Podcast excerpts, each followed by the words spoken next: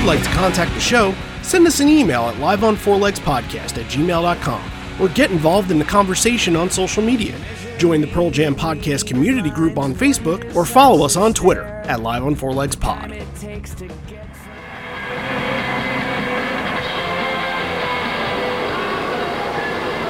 15,748 people crammed into the arena last night. That's the biggest crowd the venue has ever hosted.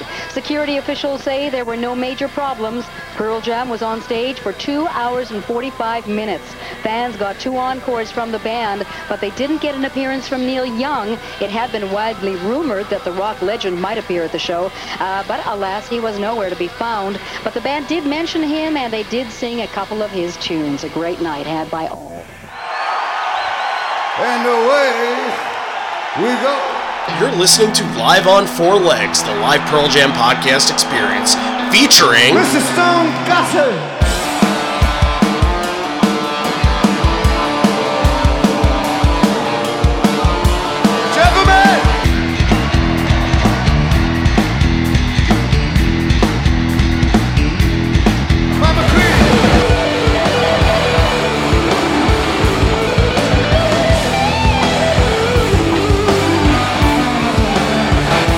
Fucking camera in the drum.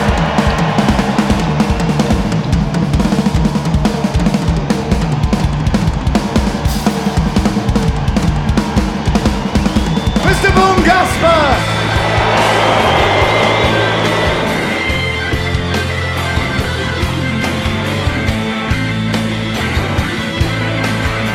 You can call me Al, you can call me Ed, you just, just fucking call me, why don't you?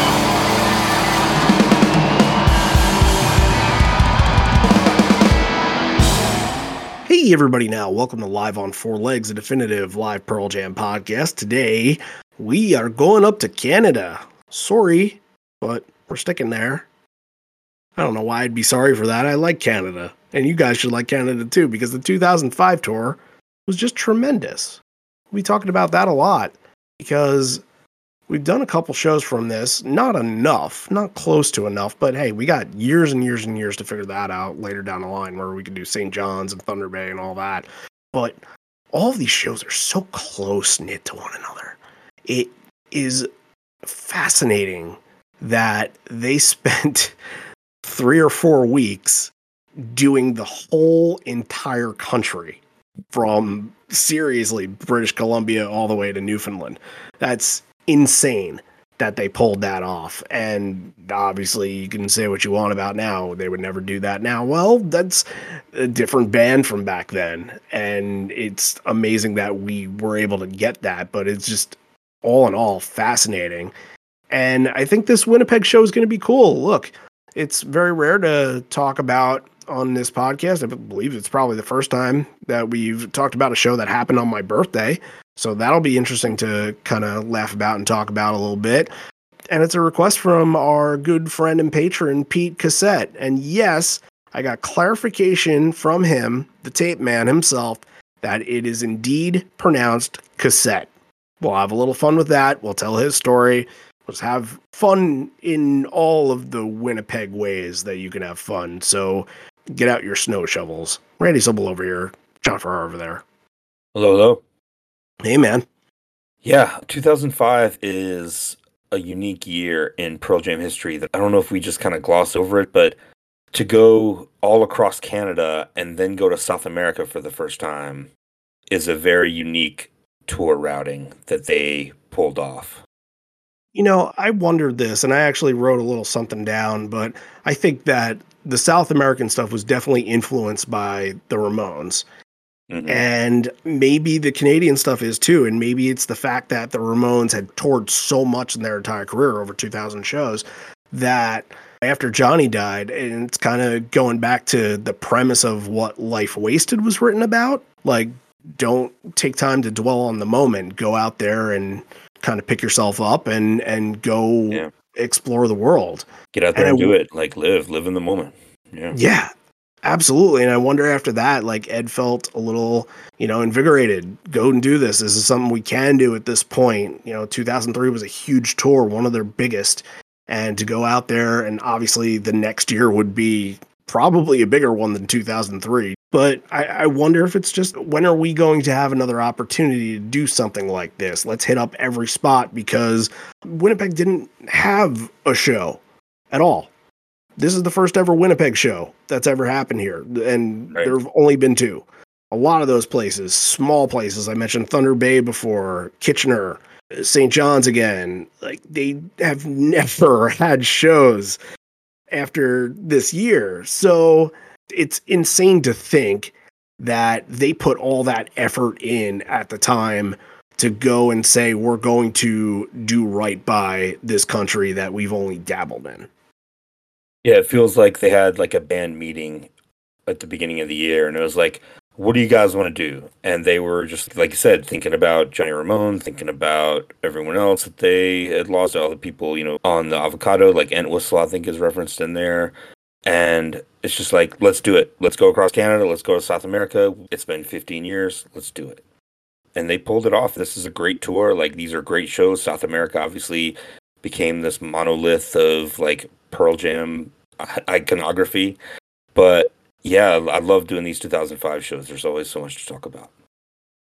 Real quick, you know, I, I mentioned the birthday aspect thing, and this mm-hmm. is the first September 8th show, which gets me excited. And I've been listening to the show every other year or so. I'll, I'll give it a listen. But this year, I listened to it on my drive back from the airport after coming back from Chicago. And and kind of took it more as like, all right, we're gonna research this for a couple weeks later and start to really listen to it. And it's cool that you have a show like this instead of it being I don't know, like a, a more popular show. You can kind of say, oh, like Winnipeg, not a lot of people talk about that that weren't on that tour. You know what I mean? So you get these little gems, and it feels like, okay, Sad's in the show, like all songs that I really love. Hail, Hail, Corduroy, Grievance, Save You, like all four are together in this.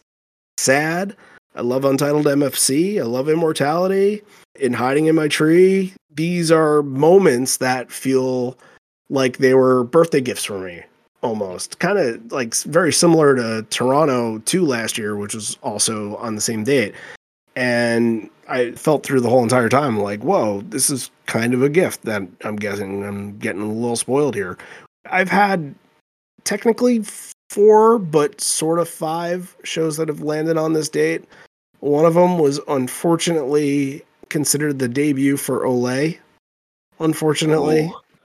Ooh. but but I got the debut of Sonic Reducer as well, so it evens out. You know what I mean? Mm, okay. Well, I have one very notable one for having a September birthday, and mine's like not quite a week after yours. For having a September birthday, I think they've only played maybe three or four shows on my birthday. Not since 2011. They skipped me this year and they skipped me last year. But I have the Showbox 96 where all the no code stuff was debuted. So that seems fitting, being that it's my favorite album. Well, um, hold on a second. I think you had Camden last year. Camden was the 14th. Was it on the 14th? Yeah.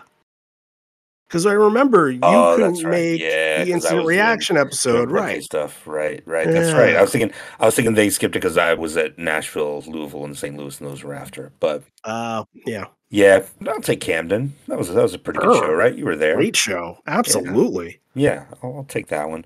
But yeah, I think there was one of the Italian shows in 2006 and then Ottawa in 2011, the other notable ones, which I haven't listened to those shows. I haven't gone back and done the whole birthday Pearl Jam thing, but Showbox 96, that's the one I'm claiming. That's pretty good. Yeah. I got couple days before in 98, a couple days before hmm. the popular MSG show, the one in East Rutherford. That's not something I've listened to. And that's kind of the beginning of the whole breath campaign actually happening. Right. So right. might be a cool one to dig up at some point. So you can't really talk about the 2005 tour without talking about this all-encompassing trip book written by Jason Ling.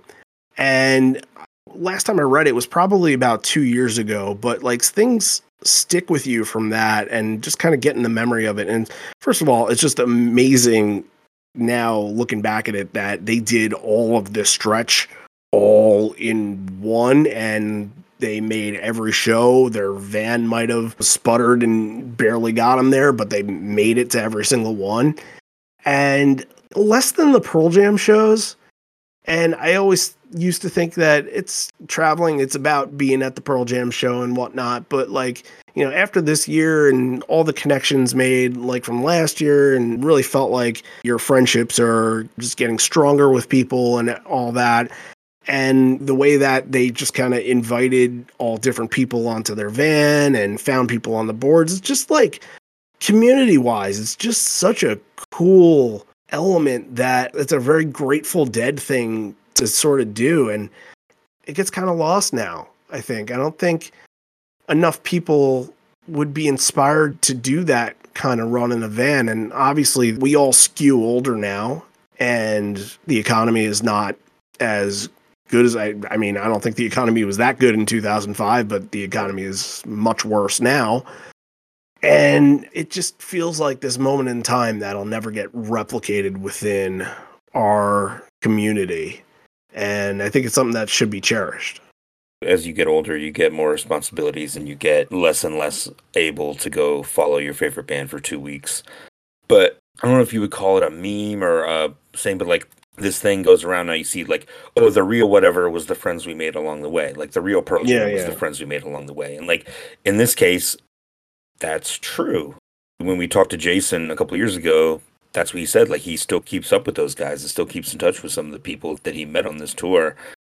He called it like a turning point in his life. It changed him.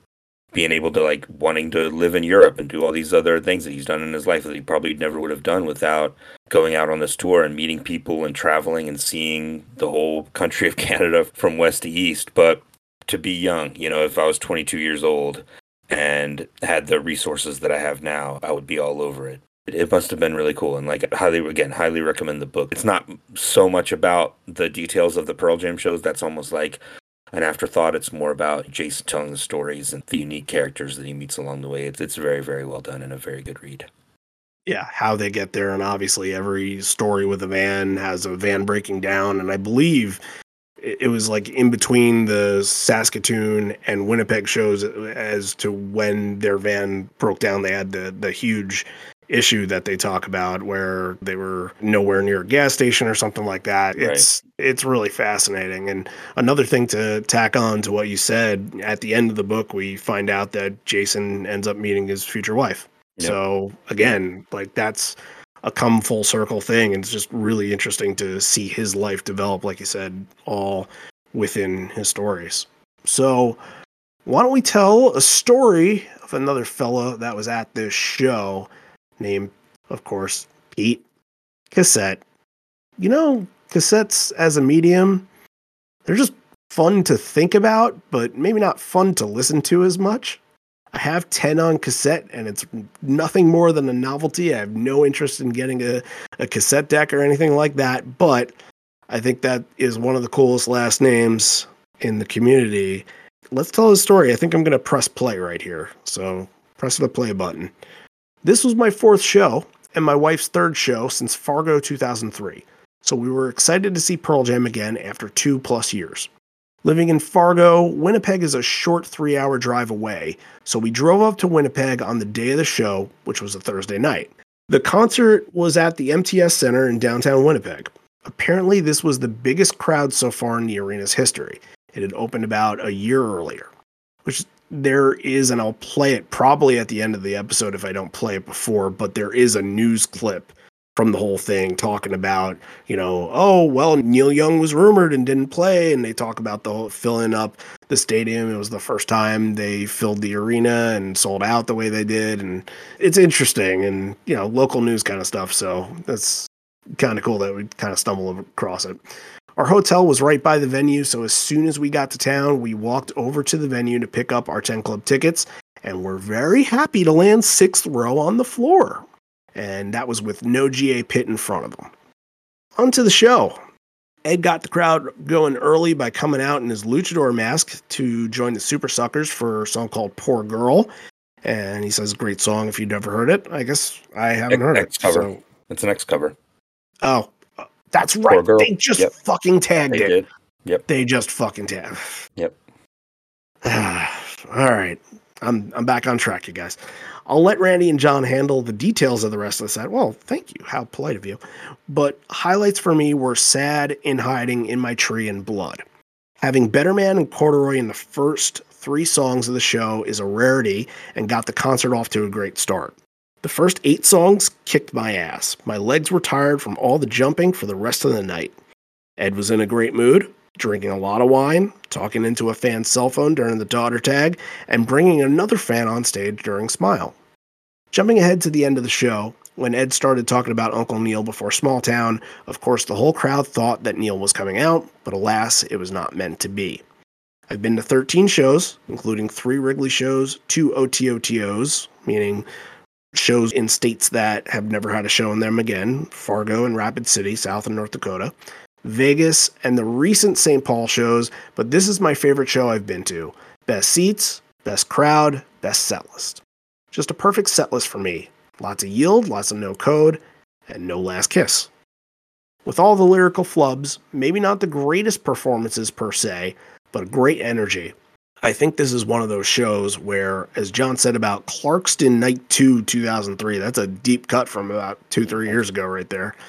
Pearl Jam decided to play all their best songs. Can't disagree or argue with hmm. that. After going back and reading the fan views on the forum, I can see that I wasn't the only one that thought the crowd was the best they've ever seen.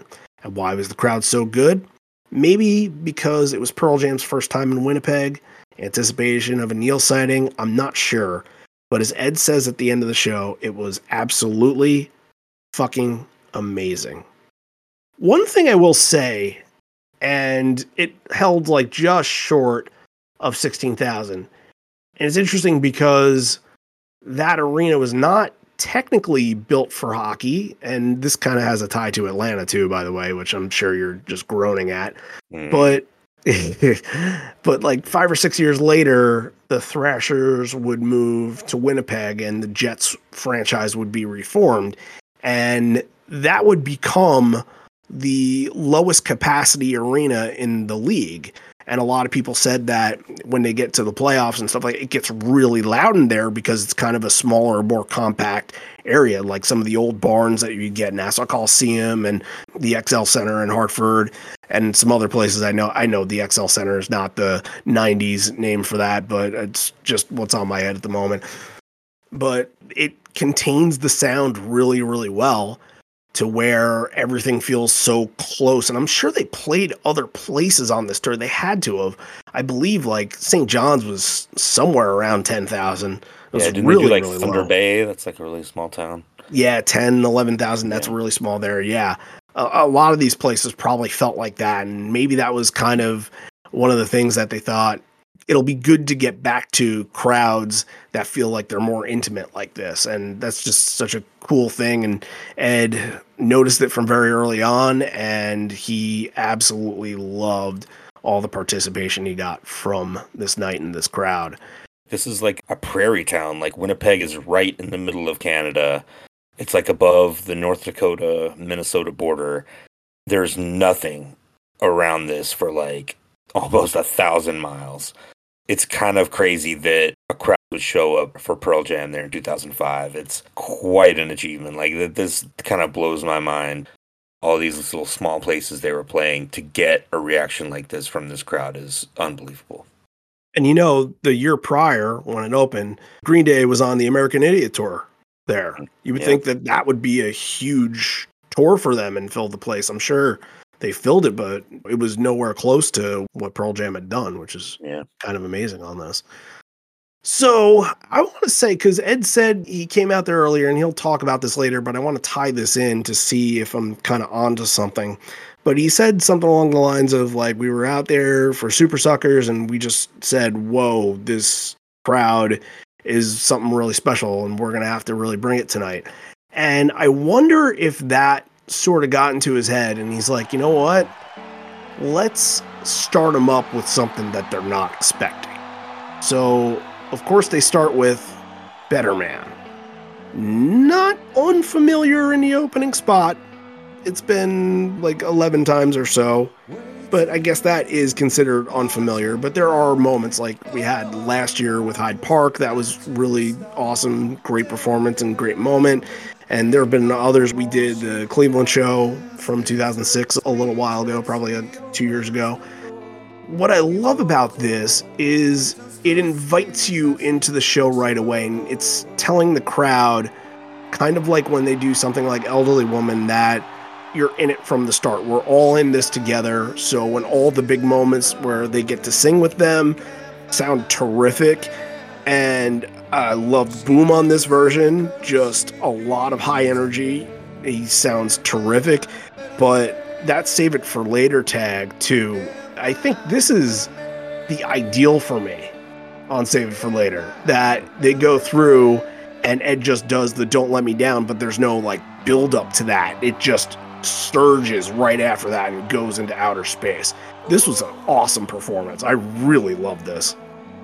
Yeah, Better Man as an opener also kind of serves as a barometer for Ed to kind of gauge what the crowd's going to be capable of at the show. Like, here you go, I'm going to give you this, and we'll see how you handle it. That'll kind of determine how the night goes. And the crowd does really well on it. They definitely pass the test if it is a test.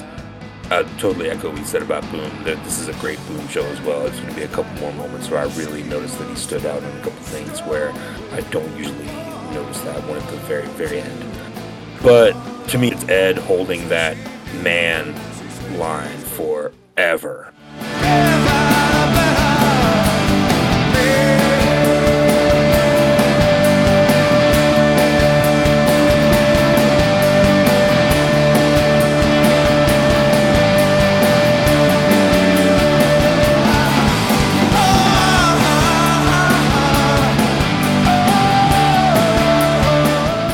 That tells you that like okay he's getting that energy back from the crowd that he needs from early on and, and this is going to be a great show i think like pete mentioned like the first seven eight songs just smoke and like that all comes from the energy on better man here Totally agree.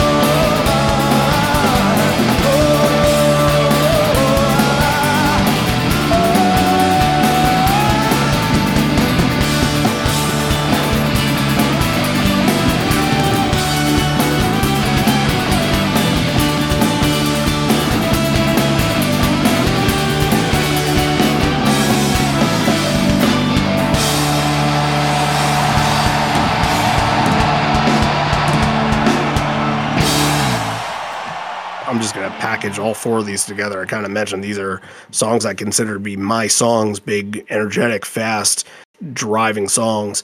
Hell, hell, corduroy, grievance, save you. What's interesting, you don't have to like build upon the opener. The opener started the momentum here, and you're just continuing to build the momentum and not like with release where it's like okay release kind of got us warmed up and now we get to start the wheels in motion. Totally different. Better man is technically a part of this section because of that. Hell hell has lyric change here. Am i woman enough to be your man? Interesting change but also i don't know if you noticed the bass at the end of hell hell oh.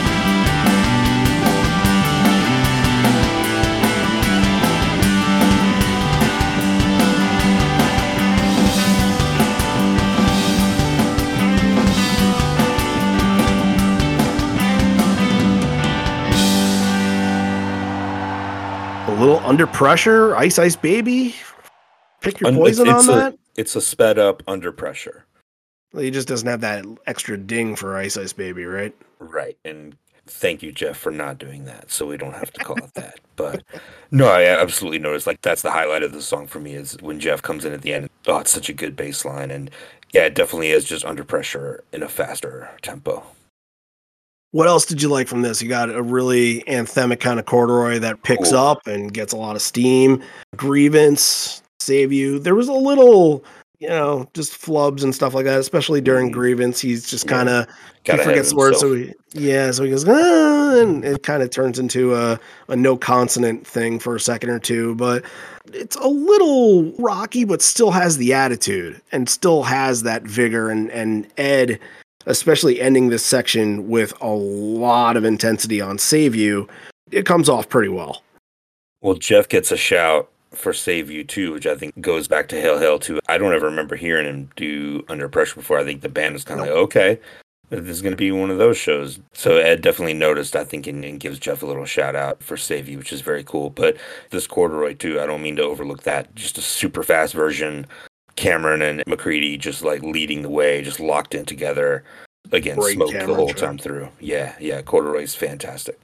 What's interesting to me from both the Ed standpoint and the Mike standpoint, I thought that they were mixed in really light on the first couple songs up until like maybe Given to Fly. So I guess this batch right here. And then once it gets into Given to Fly, that it feels like their vocals and the lead guitar is more in the forefront. So a little thing that I noticed, and especially since I listen to it every other year or so, it sticks out sometimes. But the next portion of this show is sad, Given to Fly, and then sad again.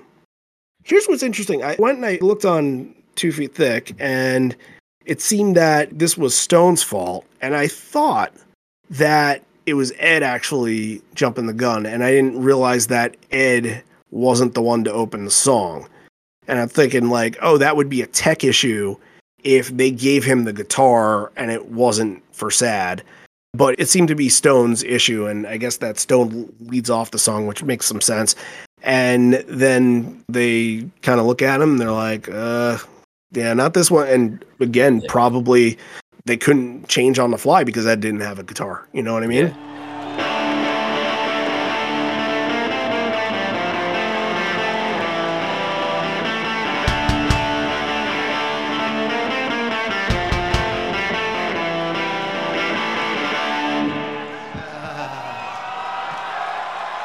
Stone just completely skipped Given to Fly on the set list and just went straight into sad. Yeah, and I think they kind of laugh about it. I think the the story is Ed goes over and kind of gives him a hug and like, it's all right, man. We it happens to the best of us. And they come back with Given to Fly. Oh, we got it now. We we, we got it figured out. Given to Fly here, I thought that it sounded a lot stronger from Ed's standpoint and Mike's standpoint. But Matt had a really interesting little thing in the middle. It was sort of kind of connecting the first chorus after the first chorus. He does something, and it's just like, okay, did he mean to do that? Was he trying to do something?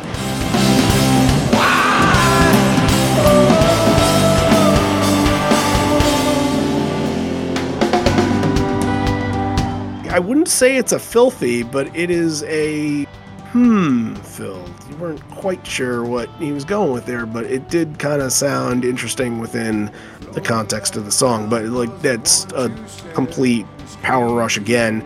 They're feeding off all that momentum, even with that little blip within what they thought was supposed to go there. And then Sad comes out, and again, this is a great Matt show, and he's charging on this and just has a great drive. This one you can say is a filthy fill between the bridge and the breakdown sounded just whew, just fantastic.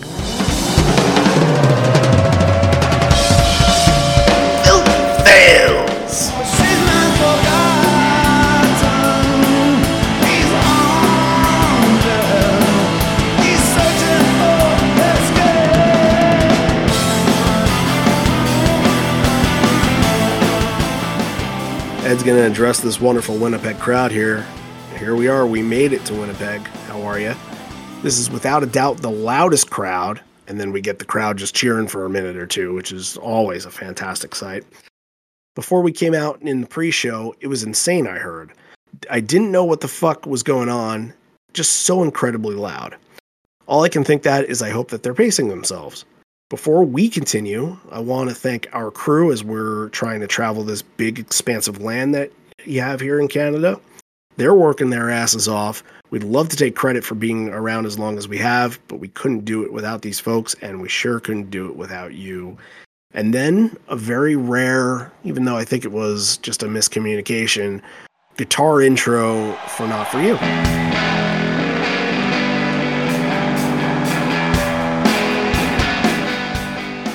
So this got some interesting moments here. We have this is on the fly, and Ed's thinking about this, so it's cool. The small my table, fuck it, seats all of you.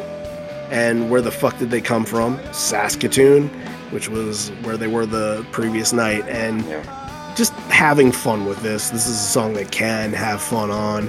It sounded terrific. I thought there's a great placement for it. You know, you're just about to get to the middle of the set here, and you're getting another one that feels like fan service, sort of not big, big hit kind of deal, but one that going back to 1995 was always a fan favorite. Yeah, Not For You, I think, is helped here by the moment with Stone earlier where he screws up and it kind of lightened the mood a little bit.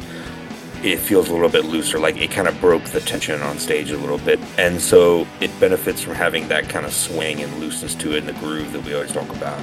But yeah, this is a fantastic version. You mentioned Stone before, though, and I noticed that there was heavy, heavy wah pedal going on. And because I know nothing about that, I called the only person that I do know that knows anything about that. Maybe I know other people, but he's the one that I trust the most, and that would be your and mine and our gear guru, Javier Hervas. Javier, admire my stone, please.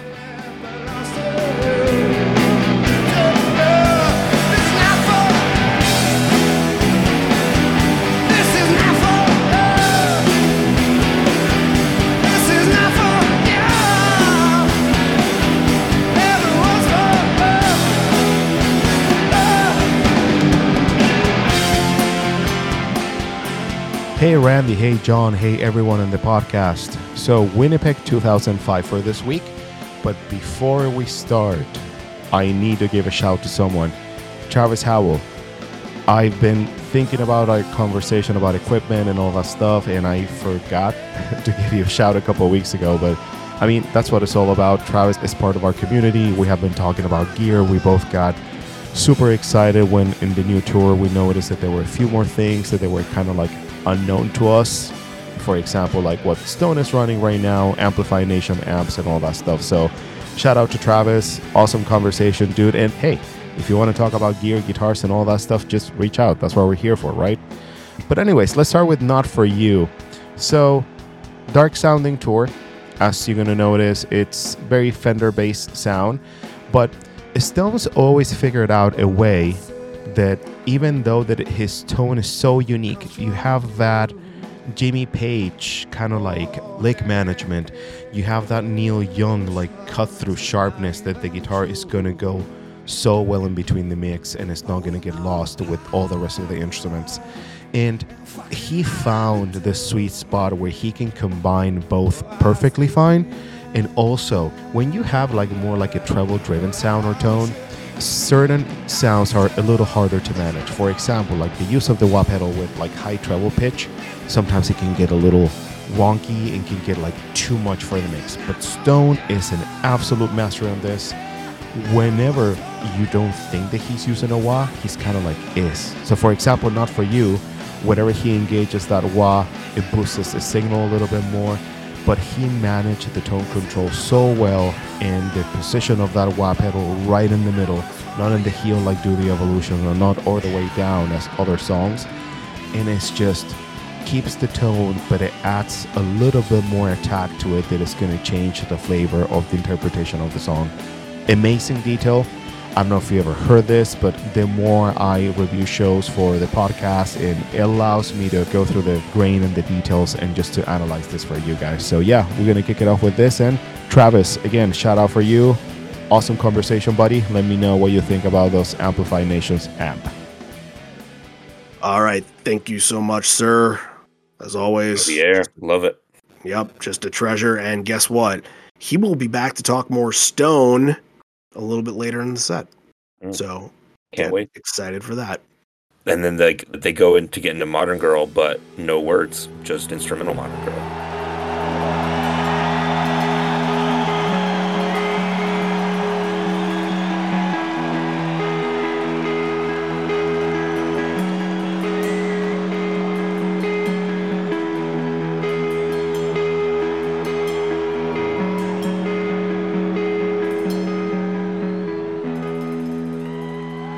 Like that because it would be a few nights later where they would do it for the first time, Yeah. tacked on to Better Man, and it wouldn't be until I believe it was Ottawa that was the first modern girl off Not For You. So just very cool little piece of history there. Yeah. He probably wasn't sure how he was gonna because the vocal is definitely a little. Oh, he's probably still figuring out like how am I gonna make this work? How am I gonna do this? Daughter, maybe the first one where the crowd really takes over. This is like a change from like this is a pretty rocking show to whoa, this one is lifting and can go to really some special places. The crowd fantastic on all the rise above it and all that, but there's a moment here that I think really connects And the crowd together and does something that isn't done at most shows. And somebody is throwing a flip phone from the crowd to Ed, and the person probably had it up, you know, trying to get whoever's on the other line to hear what's going on, and maybe the daughter was their favorite song or something like that. Ed starts going into this tag where he starts going, hello, and the whole entire crowd just doing the call and response. And kind of does some improving, like, I miss you because you're not home. I miss you, but I'm not alone. We're all here. You're nowhere. And then he finds out, I guess, the person on the other line is in Los Angeles.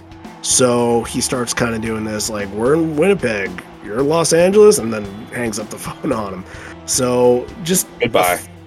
John, I'm just surprised. And look, he could have been talking to nothing for all we know, but in an arena in Winnipeg with 16,000 on a flip phone in 2005, you're telling me they had full service? No chance.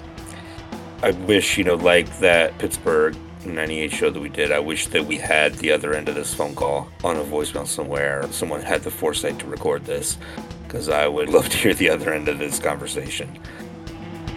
Hello. Hello.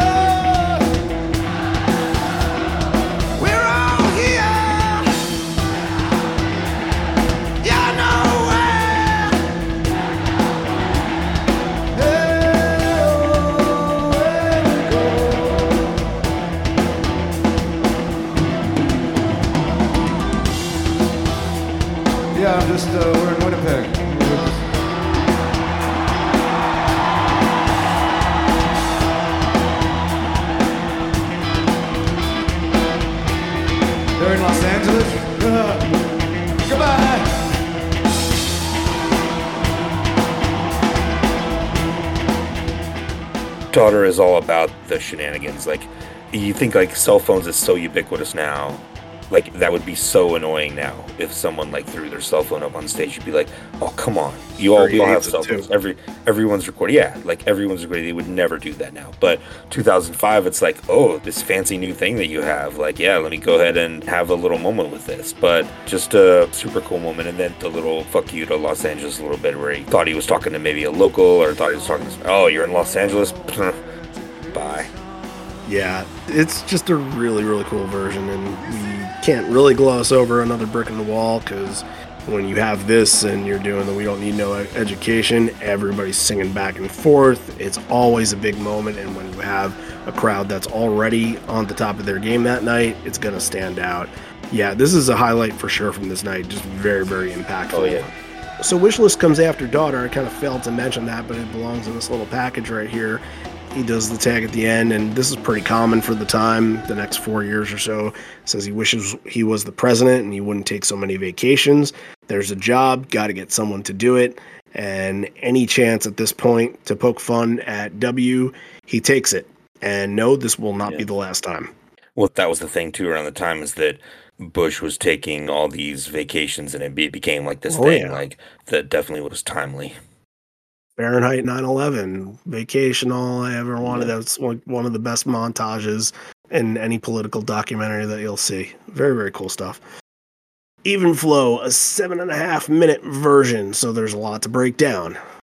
It is very heavily driven by Cameron. I think that Cameron's parts maybe speak to the song more than Mike's parts, which is just absurd.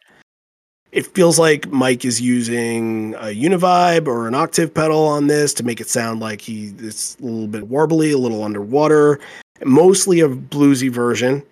And maybe that's why Cameron does stand out a little bit because Mike is playing towards more of a, I wouldn't say downtrodden, but he's not like stretching. He's not going far up that fretboard. He's not doing anything totally crazy. He's just kind of staying within a lane and going for it, and it sounds great. But there is a point where they start to go melodic, Mike and Stone, and then Matt's like, no, I'm not doing that shit. And he just keeps that drive going.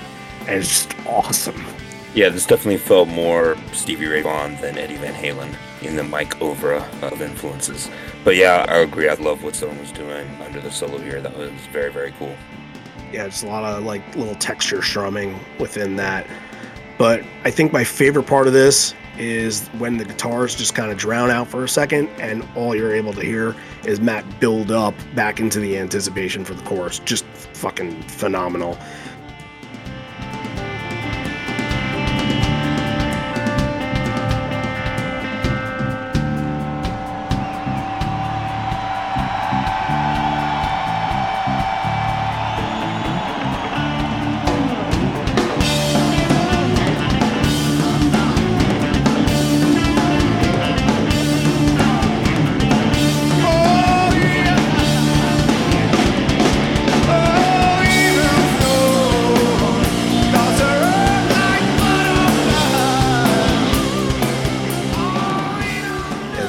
Again. This is feeling pretty good here.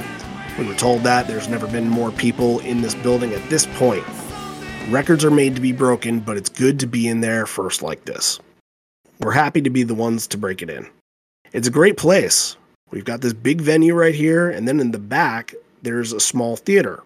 Really great vantage point to watch one of the greatest drummers ever in Matt Cameron. That's the only thing that we disagree on, but I know that I'm right. All right, Untitled MFC half full. I like this Untitled because of a lot of hmm. different reasons. Well, first of all, as a callback while they're strumming the intro back to Cameron, he's like, I'm not going to compromise or anything. So he's doubling down on his thoughts about Cameron. And I like how Ed is spacing out the wording a little bit, which kind of gives this is kind of drawn out a little bit more, where he's doing a got a car and then just sort of waiting for when the next verse would happen instead of singing right after that. I thought that was a cool aspect. But the line, spent my whole paycheck on oil, this world is a fucking mess, I think speaks to the time as well.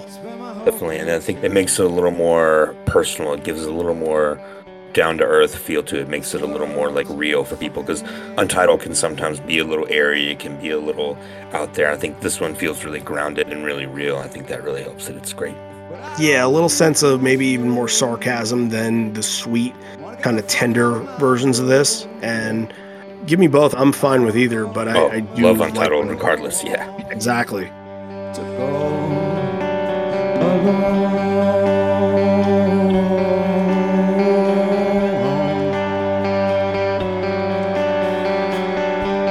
I hope you get this message.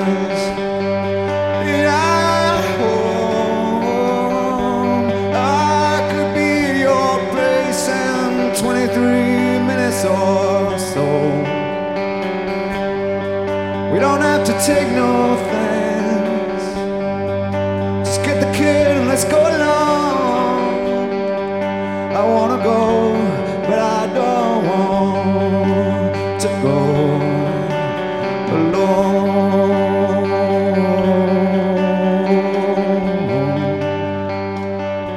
So even going into MFC, MFC is still just absolutely unreal.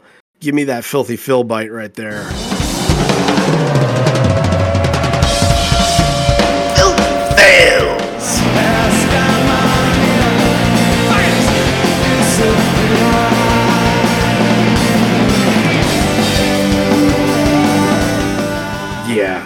Constructed destructive that show, and it's beautiful. Ed has some bumps and just kind of forgets the first knowing.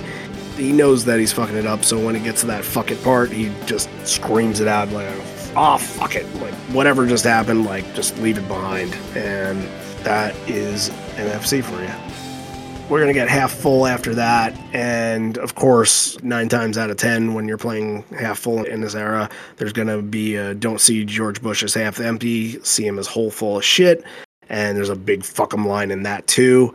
And honestly, I don't know if it goes back to what I was saying before about the mix, but I didn't think that Mike was super powerful in this. I just didn't. Hmm. I wasn't blown away by whatever he was doing here. Wow. Uh, yeah, I thought this was almost better than Even Flow. I thought for him. Interesting. I mean, we're going to get into immortality in a second. I think we can probably find ground on that. It's all, it's but- all going to be moot in about two minutes. Yeah. Right. But Ed also in Half Full is just pleading for somebody to save the world, which is the theme of the song, of course. Immortality is going to be packaged together with Lukin and Jeremy right here, but Immortality is probably the big highlight in the story. Like we just mentioned, it's Mike, and it does feel like the tempo and the vibe is a little bit more on the very bluesy downtrodden side on this. And this song can have like two different beats and maybe a couple different beats if, if you think of it like that. But you kind of want to see where it's going when it's on the more downtrodden side because it's like, okay, when is this going to surge? When is this going to pick up?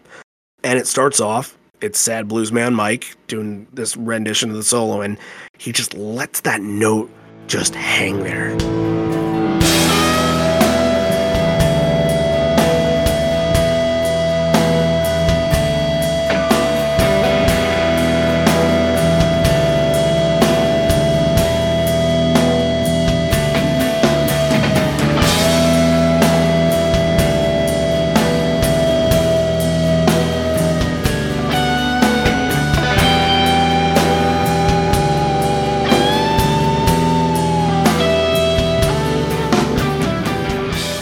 Sits there for seconds and you're like where is this going? How long is he going to hold this for? And then it dips a little bit and then he goes back to it another time and it's captivating in this moment. And again like that's another air of mystery like okay really now where the fuck is he going with this? It wasn't anything like ear piercing or anything like that but just sort of again like kind of mesmerizing just very consistent hammer-ons and just just going at it it's not one of these playing to the high heavens but it's just rapid pace on this while the band is finding that surge and just about to take off and really have a perfect ending to this song Yeah, this is a, I guess we're calling Versions of Immortality classic in 2005. Really reminiscent of those 95, 96 versions. I love the visual, and again, you mentioned it at the beginning. Oh, to have a video of this show. So many cool moments that I would love to see. Evidently, from the notes from Two Feet Thick Again, it says they had a big spotlight on Matt, and the band all gathered around the drum riser just playing off of him. Like, I love those moments. That harkens back to Immortality when they would do that with Jack in 95. And, you know, an incredible moment to see. And you love that. Like, they're all there just lost in the music, completely jamming out in the moment. And Immortality is the perfect song for that. This is stellar.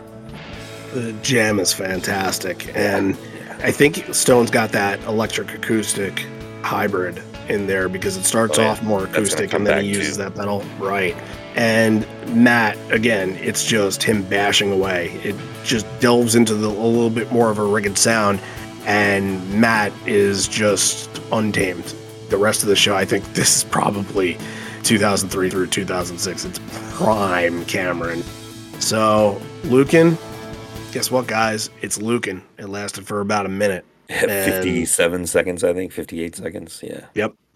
And that's what that was. But now Ed's asking for some help on Jeremy, though, and you will get the help on Jeremy. So that crowd, once again, just small, kind of cozy arena that they're in here where everybody's like right on top of each other. We got it on Daughter, we got it on Better Man, got it on Even Flow where you're able to hear that crowd and it's like exhibit C or D or E here that ended Jeremy. The whoas, like some of the best and loudest I've ever heard.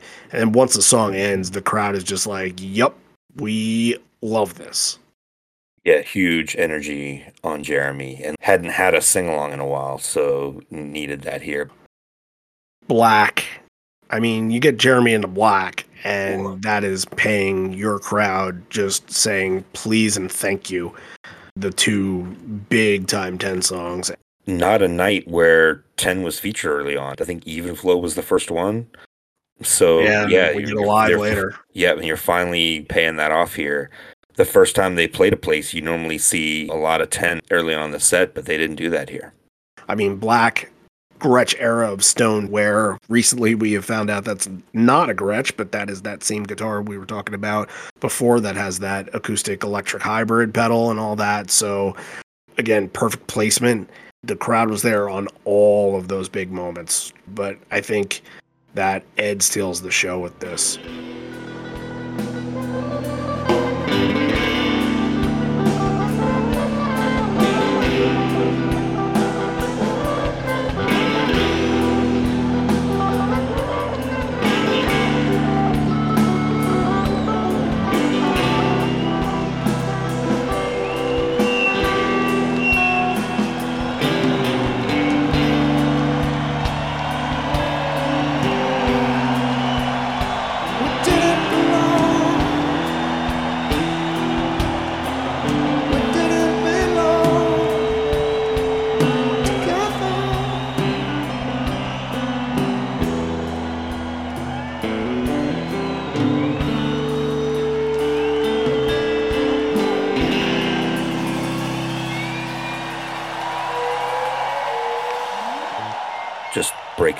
Single time. Like, I can't get enough of these the black improvs lately. Absolutely fantastic. hmm Uh, Mike sounded terrific in this solo too.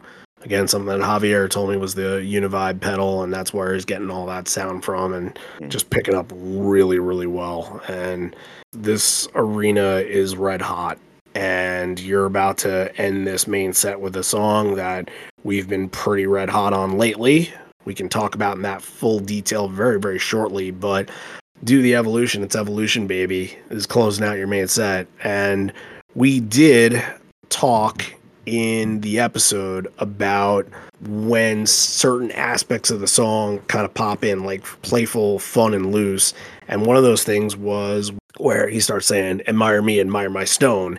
And I guess it wasn't the first time that that happened on this tour. It was, I think we said Calgary was what we dug up. Tasker, got to thank him for bringing this to our attention after listening to the episode. But Yeah. he said that it actually happened in Birmingham in 2003. So, That live on four just- legs detective crew never fails. yeah, right. Mm-hmm.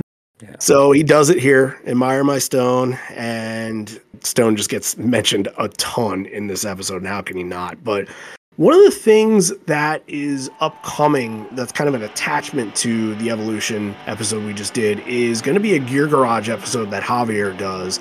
And we're still putting it together, it'll be out relatively soon. And one of the things is just like finding where the evolution points are from a gear standpoint and from a sound standpoint. And this is actually a decent talking point because there's a very buzzy sound on Stone's guitar. And it's a really interesting look back because very, very early on, he was using a lot of wah in the 1998 tour. And that's something that Javier knows a lot about. And now here, get this buzz. So there's all these different eras where Stone's trying different things and creating different sounds within what he's doing in the solo. So let's bring back Mr. Guru here before we get a real deep down and dirty discussion on the evolution of evolution. Let's talk to him and see what he has to say about Stone yet again.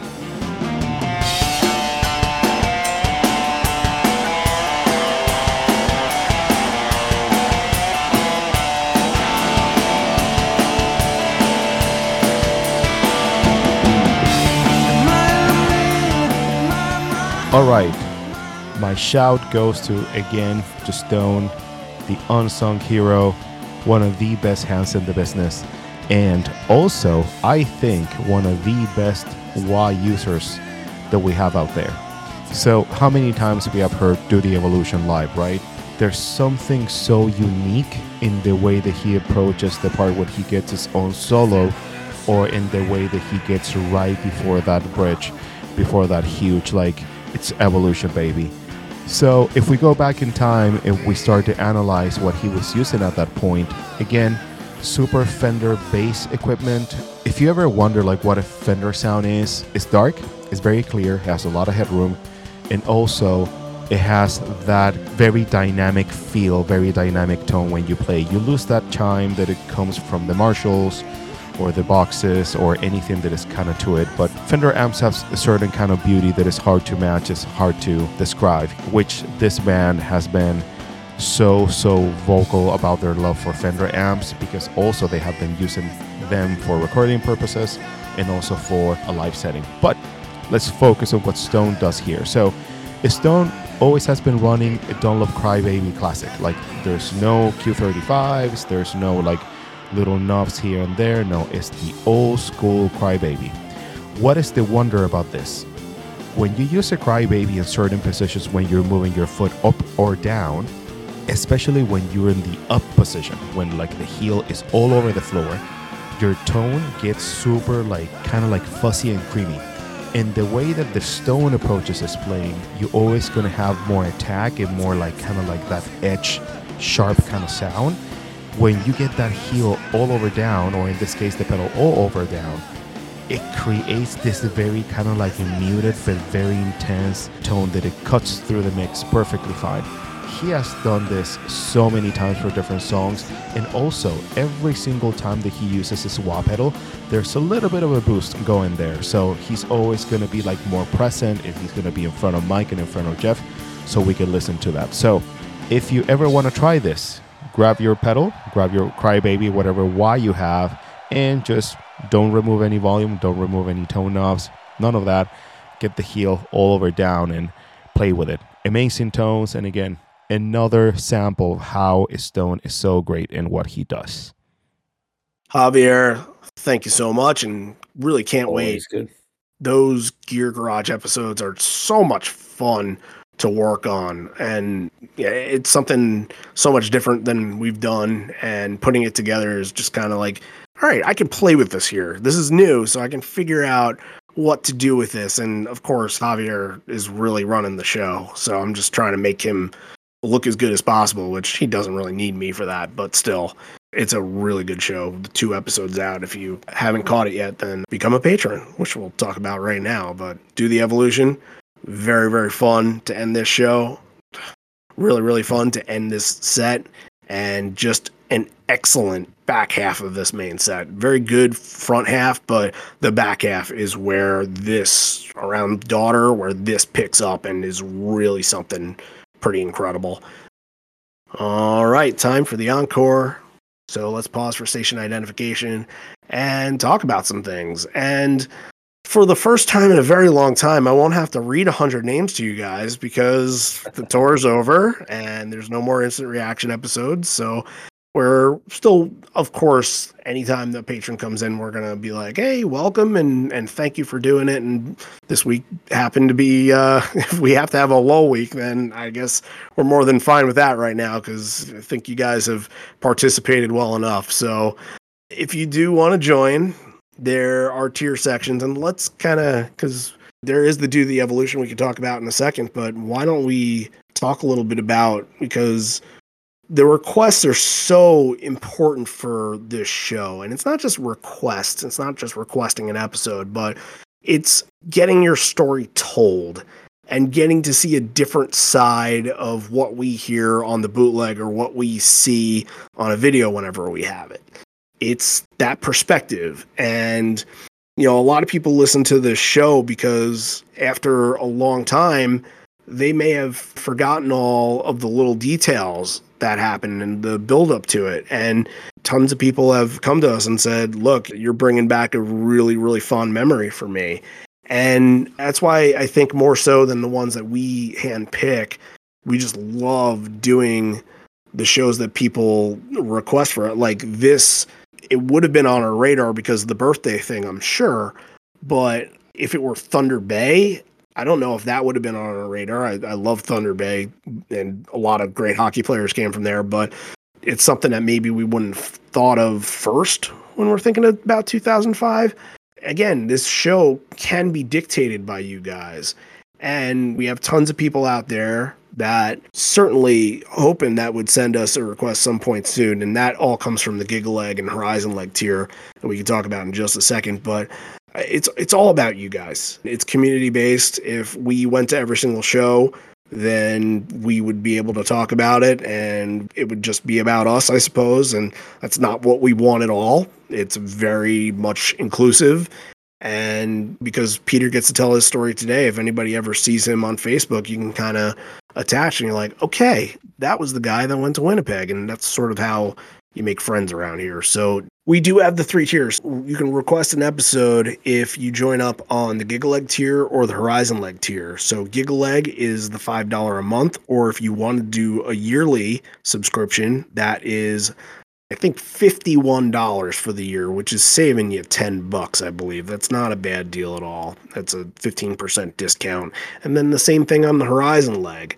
It's $10 a month, or if you want to pay for the full year, I believe that's $102, which you'll get everything. All tiers, you will get everything, but the requests are so important. And then on the Horizon Leg tier, you also get to have a profile episode where we'll talk to you about your whole fandom and how it came to be and some of your personal moments as well that maybe we didn't get to in your episode. So, yeah, it's a really fun community and so many people that are just so excited to be a part of it and I want to share their stories. But also you can join up on the bonus leg tier, not to leave that out. That is definitely our most popular tier. It's the dollar a month. And we will be bringing back, if it's not back already, the free trial which will last seven days. So if you just want to test it out, maybe listen to an evolution episode or two, maybe undo the evolution, maybe on something else, then you can join up. It's free for seven days. So you can do all that at patreon.com slash live on four legs or go to the Patreon app and search for live on four legs or liveonfourlegs.com and click the become a patron button. Let's talk a little bit about that do the evolution since we're in sort of the shadow of it. It came out last week. What was your favorite part? What was your big takeaway from that episode? It was almost like a two or three part episode. Really just was. like the build up at the beginning, like the Jack versions leading up into Matt, like those early versions, like finding out about that little guitar thing that they just did in 1997 and then dropped, and then leading up to that big moment at MSG, and then it kind of peaks there, and then getting into when South America comes in, it like changes everything. Just all these twists and turns throughout the whole history that like we knew of, but you don't really get a feel for how it all fits together until you do it all at once. That was a super fun one to do. Yeah, I think my favorite part is absolutely not just focusing on South America, but it is the way that we were able to really dig down and find out how it all began.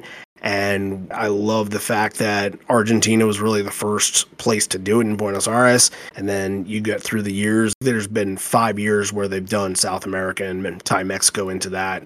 And you can see as time goes on that Argentina starts to get even stronger. And then you can see, like in 2011, places like Rio and places like Santiago, Chile, they're starting to get it too. They're listening to the bootlegs. They're like, okay, yeah, we want to be a part of this. This is something special. So I love doing all the evolution episodes. This one was really challenging. You have to go back. I'm not going to listen to 549 versions of it, but you got to get enough to be able to put the pieces together. And this was a real interesting one to find out where that story all connected. You can listen to that over on Patreon. And another thing I think we can't not mention this this week because it's coming out probably tomorrow if it's not out already, but you may remember a story that happened in Fort Worth on night 2 this past month and it was just something that really tug on all of our heartstrings. And Ed read this poem from the poet laureate from Dallas, and just a beautiful thing. If you haven't listened to it, just go out there and find it. It's on YouTube, and he's talking about how his grandfather had to raise him, and then when he was a teenager, his grandfather passed away and he became homeless and it's all coming into that really tumultuous time in his life that he needed some inspiration in order to survive and he considers pearl jam to be a part of what kept him alive. And just a, a really just inspiring story and getting to see him go on stage and dance and sing and all that at the end of the night with the smile on his face. Like I'm sure he's waking up every morning and still in the glow of this, I'm sure. So, with all that being said, we will have the man on our podcast tomorrow. We interviewed him earlier this week and it was fantastic. And we can't wait to show it to you guys because it's another one of those things where just reacting to stuff that's going on. And thankfully, we were able to get in touch and connect. You know, it's like what we did with Josh Arroyo last year and the Bergs last year. We're telling stories about the stories that were told. So we get to know a little bit more about his Pearl Jam fandom and a little bit more of what happened that day and we are really, really excited to have Joaquin Zihuatanejo on our show. And I did not botch that pronunciation at all. I don't think. So Joaquin will be on, and if you're listening to this on Wednesday, look out for it. It'll be out tomorrow. All right, well, that's all I got to say. So back to that rock. Ed and Yonkor saying we'd have to be crazy to leave at this point. There was a moment I don't know how many times we've played that song Black, but when we were playing it, I had my eyes closed. And when I opened them up, I saw you guys, and it was just beautiful. I was moved. That, ah, I just, I, I, I, I got nothing. That's just Ed feeling that moment and really, again, giving Yeah, I another mean- nod to the crowd. We thought it was a really good version of Black. We didn't know it was this good. Evidently, he had just a, a big moment during it, as, as we usually do. Th- that's how you know. Like even if you're like, man, that black, and then he says that, you're like, okay, I changed my mind now. Which I don't think we were very mad on that at all. It was very fantastic. So let's dig into some of these songs. It's in hiding. It's in my tree, and I am very impressed. I like the positioning for in hiding because you kind of end off fired up set and come back in with more of a deeper cut and it hadn't played to this point since the Mansfield show, so they're really kind of going back and working on something, and feels like you're getting something pretty special from this time period for sure. They kind of play it once a tour now, but it still feels like you're getting something from deep within that catalog. And just one of those moments very similar to Chicago, kind of that we talked about from a couple weeks ago, where the surprises just keep growing upon themselves and unpredictability, like the Better Man opener, and, and then what's going to come later with a couple of these songs that are definitely kind of sideswipe you a little bit that you don't really think, oh, well, that belongs there and that shouldn't be there. But it's kind of thrown all the predictability out the window in this. It's just very, very impressive. I love in hiding coming out of, of an encore break. Like it has that kind of slow build, and then when it breaks, it soars just like some of the best stuff on Yield does. And yeah, love that. And Yield back to back too, ending the main set with Do the Evolution and coming back with in hiding is very cool. I like that tie-in. But I think we're both itching to get to in my tree here because where are we with this? We're back to that extended version.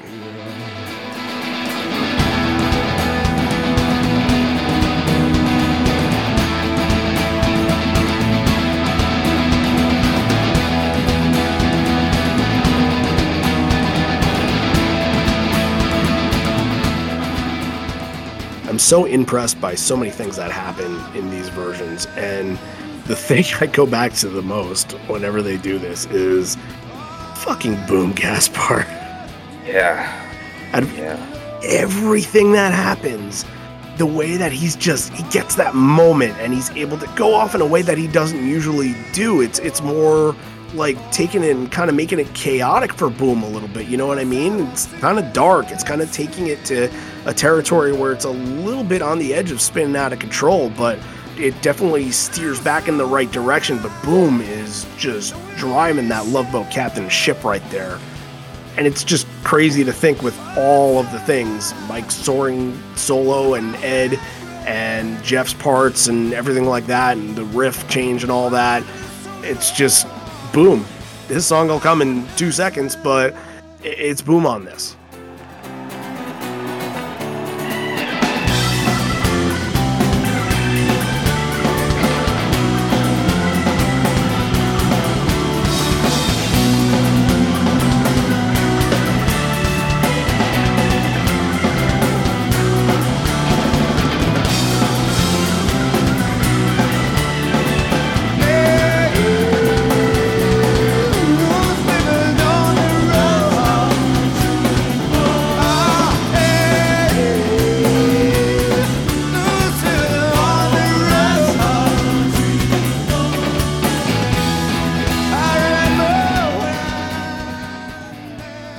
Love how he uses like hints of what Mike does and like will make little references to like some of the things that Mike has done in my tree, like the little solo parts, the little highlights that he does, but then kind of add stuff to it and go off in different ways.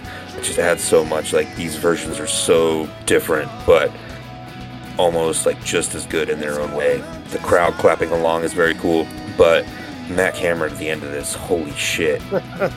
I've never heard Cameron this good at the end of In My Tree before. I don't know how many times they've done this. Probably a little under or over 10, I would say. That's the over under there. But in this small time frame of the t- two or three years, which was created just for In My Tree to have this extension, it should never be taken for granted that we had this because now you know, we were lucky to get in my tree at two shows this year, let alone at all. And it's still a very valued and awesome moment, but I think this really needs to be cherished as something that is on par with some of the great stuff that they've done. All right, I think this moment can't be discussed enough. Crazy Mary.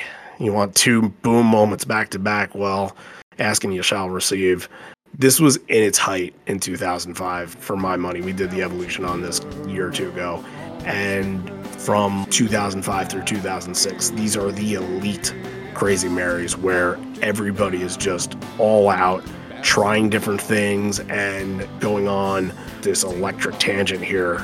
And the crowd is on top of it and they're calling for all those call and response moments. And ed is playing it up. Sounds fantastic when he plays it up but you know right away that Boom is just going to have such a strong presence on this when from the beginning he is vibrant. He's like almost jumps the gun, like, I'm ready for this. I know exactly what I'm going to do and I'm going to blow everybody away. Sometimes he starts up like, okay, um, we're going to build into this, we're going to get going, but right from the start, it's all right, you're in for something for the next two, three, or four minutes right here. And it was fantastic.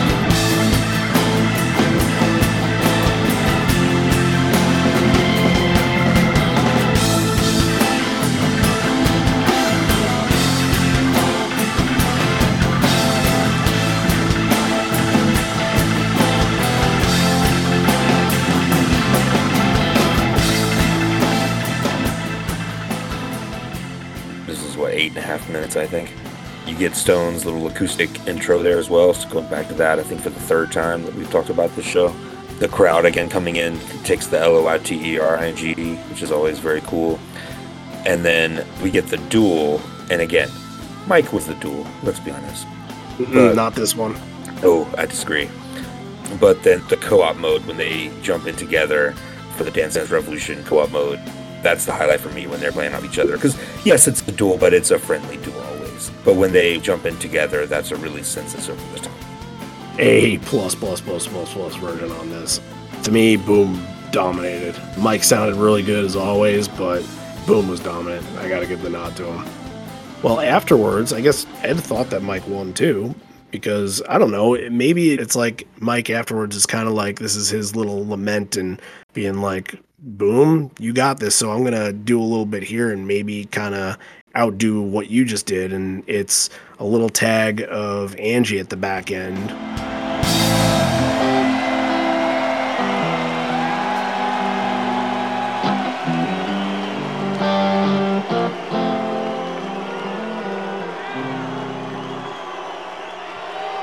Michael, the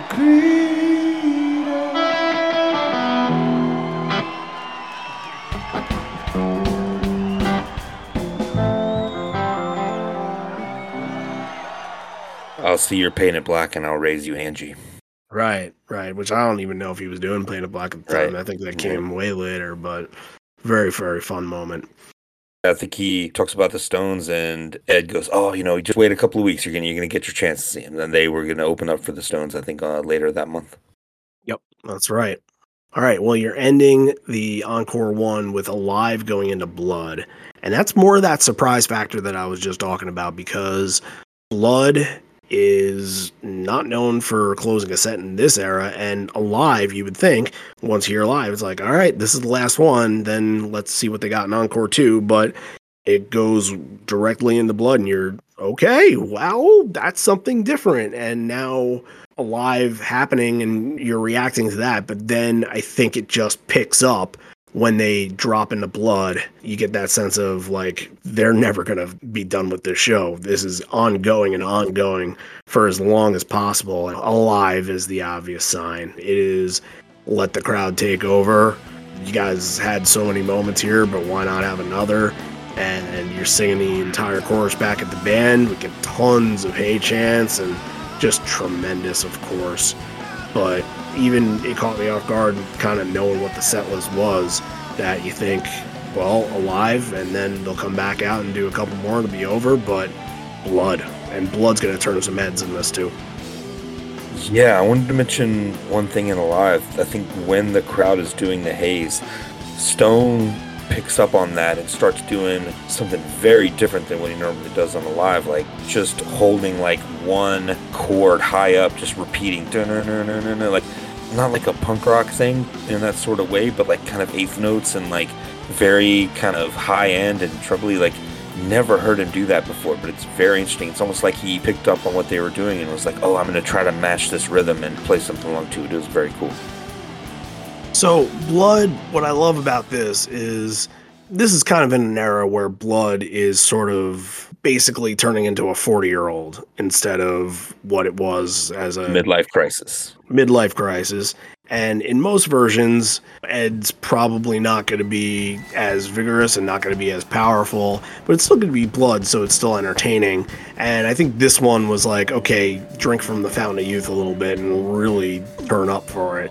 You got like Atomic Dog happening. That's a throwback to 1993, of course. But then I think what really stuck out to me was at the end where it's just kind of delving into just chaos as it always used to do. Mike is kind of on the brink of chaos himself, and it sounds like what he kind of ends up doing is almost a little like digital sounding, if that makes sense. Like, not AOL modem, but it's a sound effect that maybe would be used to describe like you know surfing the information superhighway or something like that. And i wanted to find out what exactly that was. So john i'm sorry i didn't get to ask you but i had a better option and the better option is javier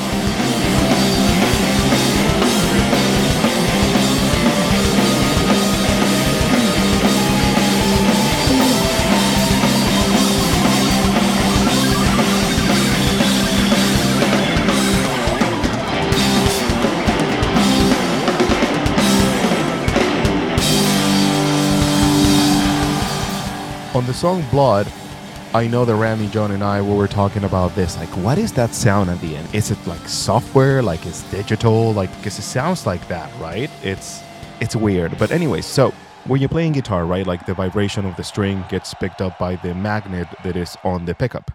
That's what a guitar pickup is. Is just a magnet with a lot of wire that is going to be able to capture certain frequencies, which is super super cool. But in this case, when you are playing guitar and you're playing way down on the neck or in that tree nut beyond where the first space of that guitar starts, you get this very high pitch, kind of like weird sound. Many of the guitar players use this element like, I don't know, sometimes like I've, I've seen guitar players using it with like a slide or they kind of get more percussive as they play, but Anyways, so Mike with the left hand is all over down on the neck, like close to the pickup that is close to the neck, right? Like the neck pickup. So he's just strumming the guitar strings, but he's adding that Line 6 DL4 delay that we know, the green one that has been on his board forever. And that's what's creating that kind of like digital sound because it sounds kind of like software ish. It's a pretty cool detail because we always know Mike by his solos and like in the use of wah and how dynamic he is or how feel based he's driven on his solos and in his playing. But it's a pretty cool element because we don't hear that very often. And it's super nice to see him do stuff that is kind of like outside of the box or what is not expected in a Pearl Jam song on a live setting. But yeah, if you ever wonder what is that kind of sound, that's what it is. It's just basically hitting your guitar strings way down in the neck or in that tree when the tuner arse. All right, great stuff. And we will see you back next week for. I'll allow it this time, Javier. well, maybe I'll go to you. Maybe you kind of mentioned in the evolution that we need a drum guy, so maybe I'll mm-hmm. go to mm-hmm. you for the sure. as the drum guy. Sure. So that ends Encore 1. Encore 2 doesn't even have a track for it. It is just go on stage and start playing Indifference. So I got In Hiding, In My Tree, Indifference. Inconceivable! You keep using the word. I don't think it means what you think it means. They were in it tonight.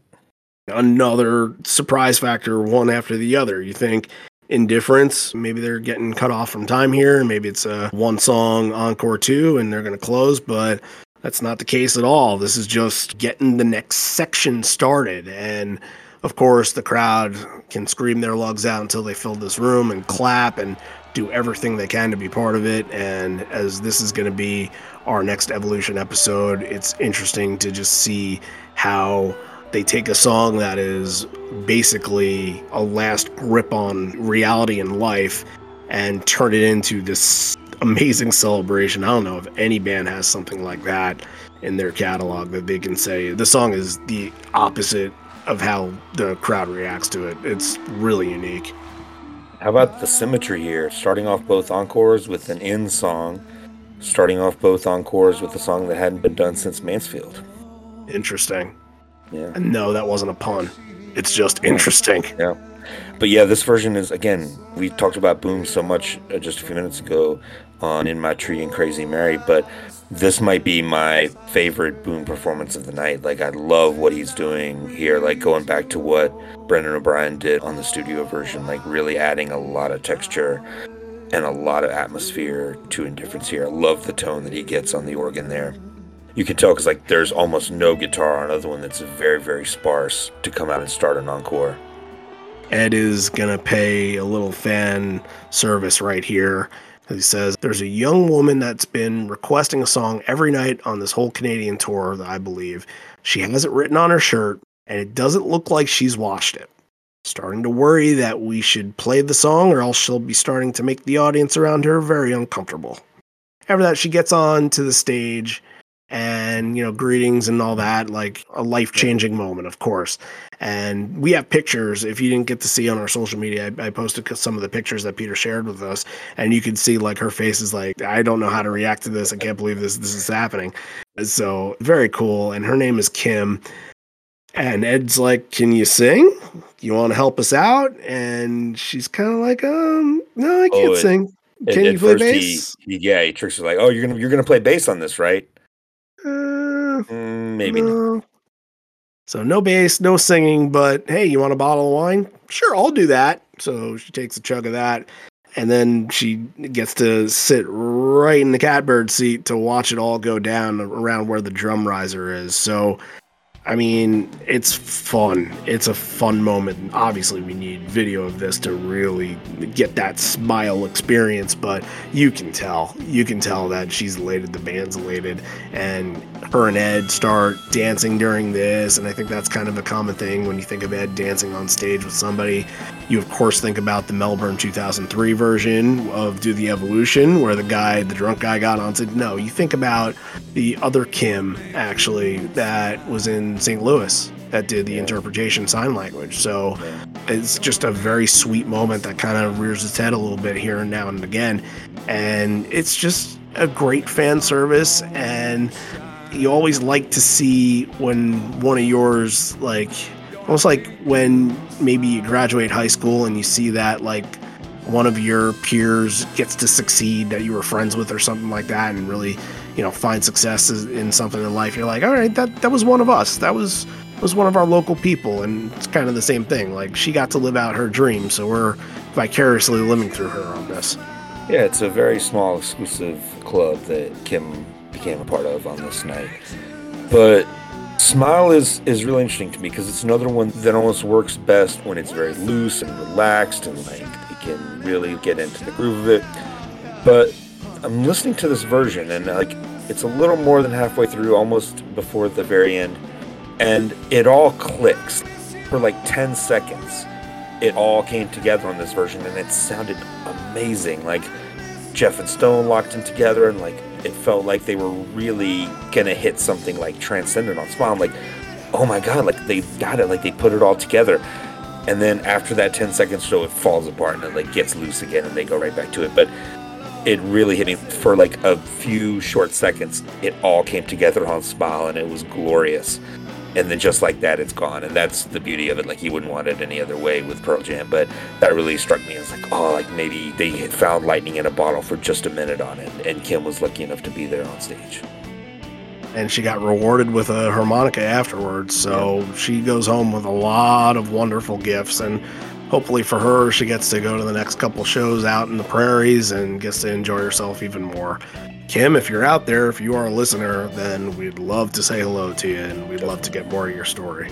Same goes for you, Melbourne guy. I think we'll be looking for you for the next decade or so, and I am not giving up on that. All right. It says there's a guy that I know you know of we not only know him, but we know him real well, and he's been a big influence on this band and a big part of our growing up. Rumor has it that he's from here, but rumors that he was actually there are unfounded. We've known him long enough that he lets us call him Uncle Neil.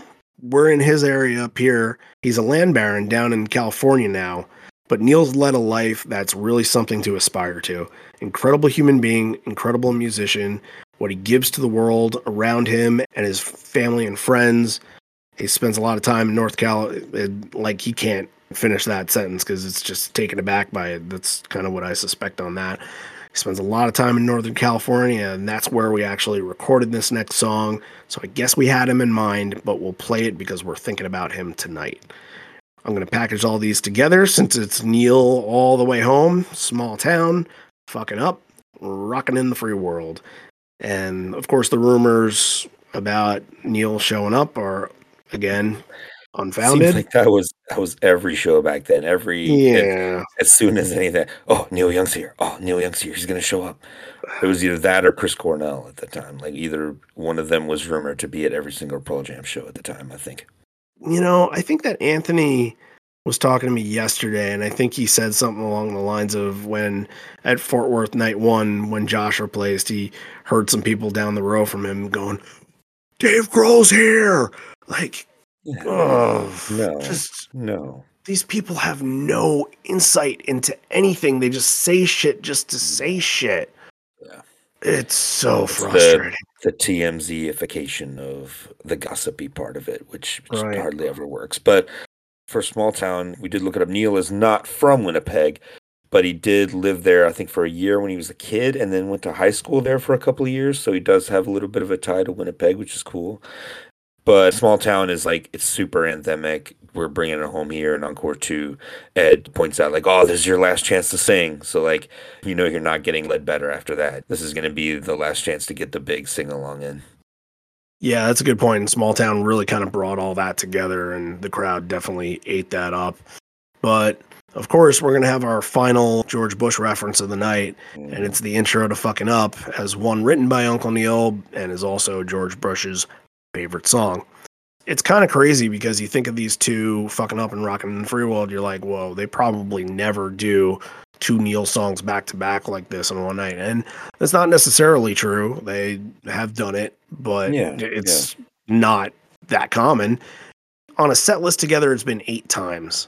and five times were back to back in this order. That kind of started in 98 and kind of went through a couple of years there. But the other three times were all in 1993, probably when they were touring with him and he was coming on stage and playing rockin' every night.